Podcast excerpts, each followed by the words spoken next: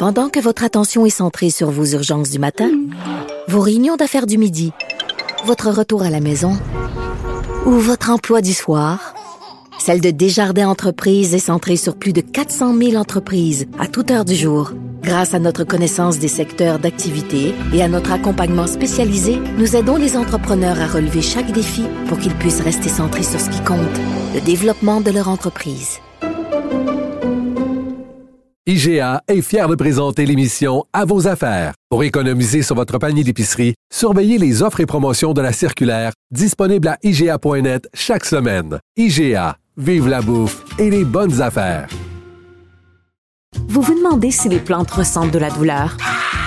Ou encore, comment est-ce que les daltoniens voient le monde? Le balado en 5 minutes est pour vous. Explorez la science, l'actualité et l'histoire en un temps record. La Feu, en collaboration avec le gouvernement du Québec, est fière de propulser la série Balado en 5 minutes. Ne laissez pas les questions sans réponse plus longtemps. En 5 minutes, disponible sur l'application et le site cubradio.ca. Cube Radio. Salut, c'est Charles Dran avec l'équipe dans 5 minutes. On s'intéresse aux sciences, à l'histoire et à l'actualité. Aujourd'hui, on parle de concentration. Concentration qui devient un défi de plus en plus grand dans un monde hyper stimulé par euh, les réseaux sociaux, alors que notre attention est constamment sollicitée. La concentration se dégrade rapidement. En neuropsychologie, on parle d'une attention fragmentée. Mais il y a certaines activités qui peuvent paraître assez banales comme peindre, tricoter euh, et même certains jeux vidéo qui peuvent nous amener à entrer dans un état d'engagement cognitif extrêmement productif et ce sans effort ce qu'on appelle être dans la zone, dans le flot.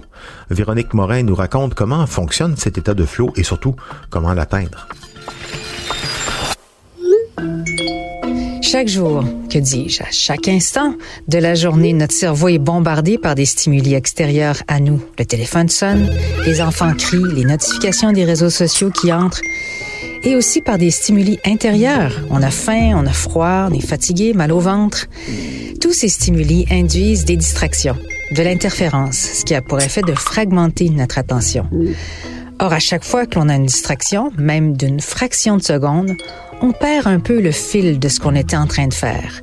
On perd un peu notre concentration et il faut alors prendre une fraction de seconde, parfois même plus longtemps, pour reprendre le fil de nos idées.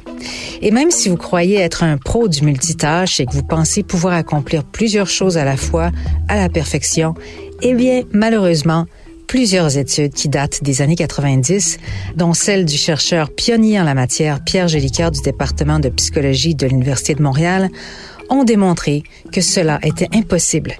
Les ordinateurs peuvent le faire, mais nous, les humains, non.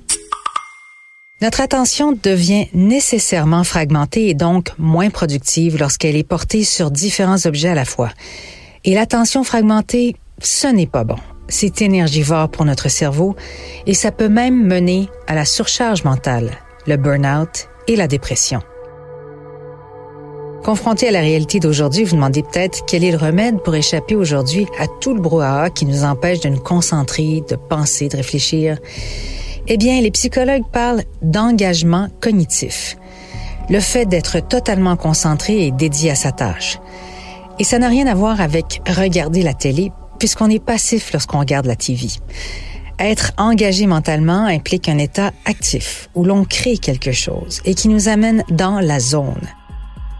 En psychologie positive, on appelle ça le flow, le mot anglais qui se traduit par flux, où la zone est un état mental atteint par une personne lorsqu'elle est complètement plongée dans une activité et qu'elle se trouve dans un état maximal de concentration, de plein engagement et de satisfaction dans son accomplissement.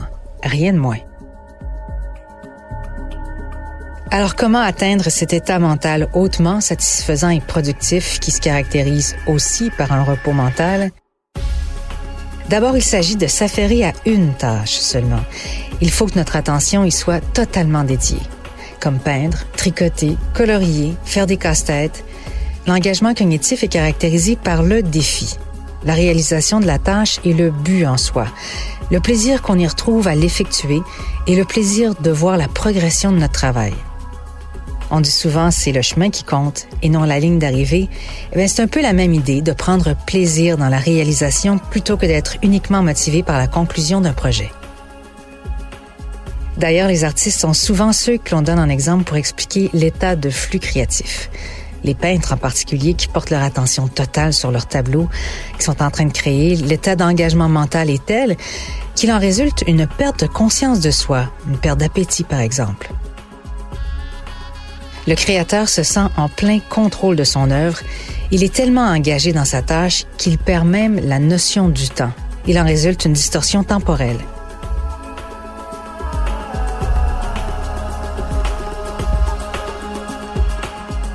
Autre caractéristique de l'engagement cognitif, l'activité est bénéfique pour le cerveau, peu importe ce qu'elle est. Certains aiment peindre, d'autres tricoter, écrire ou encore colorier des mandalas. Et toutes ces activités, aussi futiles puissent-elles paraître, sont bonnes pour nous, pour notre capacité attentionnelle, mais aussi pour faire diminuer le stress. Alors, pour exercer votre flow, trouvez une activité que vous aimez, qui vous passionne, qui vous motive et qui vous fait vibrer au plus haut point. Vous découvrirez l'état paisible de l'engagement cognitif si nécessaire à notre santé mentale. Oui, et paradoxalement, récemment, dans la revue de Conversation, des chercheurs de l'Université Wellington en Nouvelle-Zélande estimaient, eux, que les jeux vidéo qui distraient les élèves pendant les classes pourraient en fait devenir des outils d'apprentissage pour aider les étudiants à trouver leur flow, leur zone de concentration. Les jeux vidéo, donc, un atout pédagogique. Intéressant. Merci, Véronique Morin. C'était en cinq minutes.